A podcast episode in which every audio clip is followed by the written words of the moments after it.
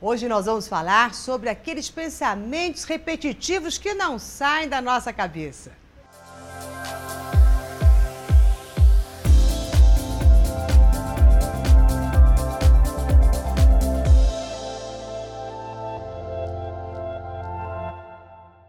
Olá, eu sou Maura de Albanese e hoje nós vamos falar sobre pensamentos repetitivos, aquelas histórias que não saem da nossa cabeça.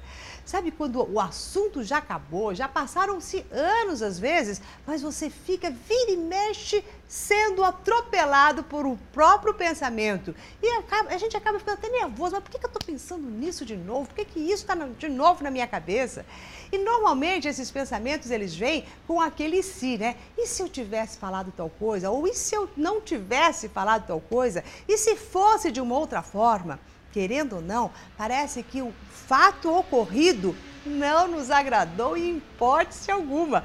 A gente quer o tempo inteiro voltar lá atrás e fazer alguns reparos, como se fosse uma tela de pintura, onde você pode colocar um pouquinho mais aqui, outro ali. Mas nos fatos e nos acontecimentos, isto não é possível. Mas a nossa mente acha que é. Então ela começa a te trazer aquela informação novamente, não para que você fique apenas querendo voltar no passado e retocá-lo, mas para que você fique atento no presente e faça diferente do que você um dia já fez.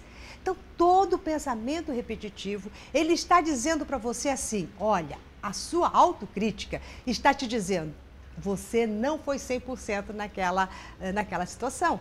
Eh, você poderia ter sido melhor, você poderia ter feito alguma coisa melhor. Então, é um senso de autocrítica muito severo, que faz com que esses pensamentos virem mexem e voltem.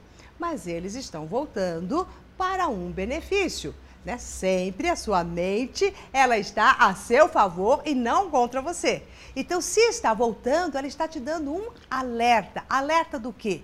De que maneira você pode hoje fazer diferente do que fez lá atrás.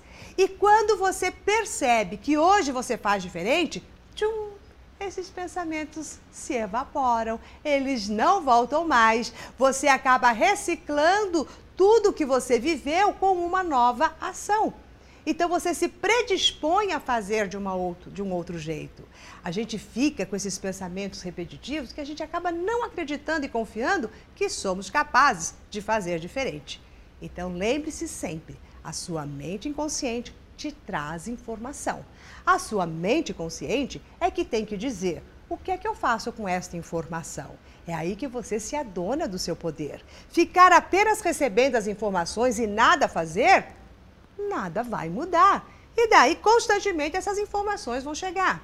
É mais ou menos como se alguém te pedisse alguma coisa. E daí ela fala: olha, você precisa disso, você precisa fazer aquilo. E você não faz nada. Essa pessoa continuará te lembrando do que você precisa fazer. E daí você vai ficar irritadíssimo com essa pessoa que está te lembrando. Isso não adianta em nada. E é assim que a gente faz quando vem os pensamentos repetidos. Então pare de brigar consigo mesmo, aceite as informações e se comprometa em fazer diferente do que fez no passado.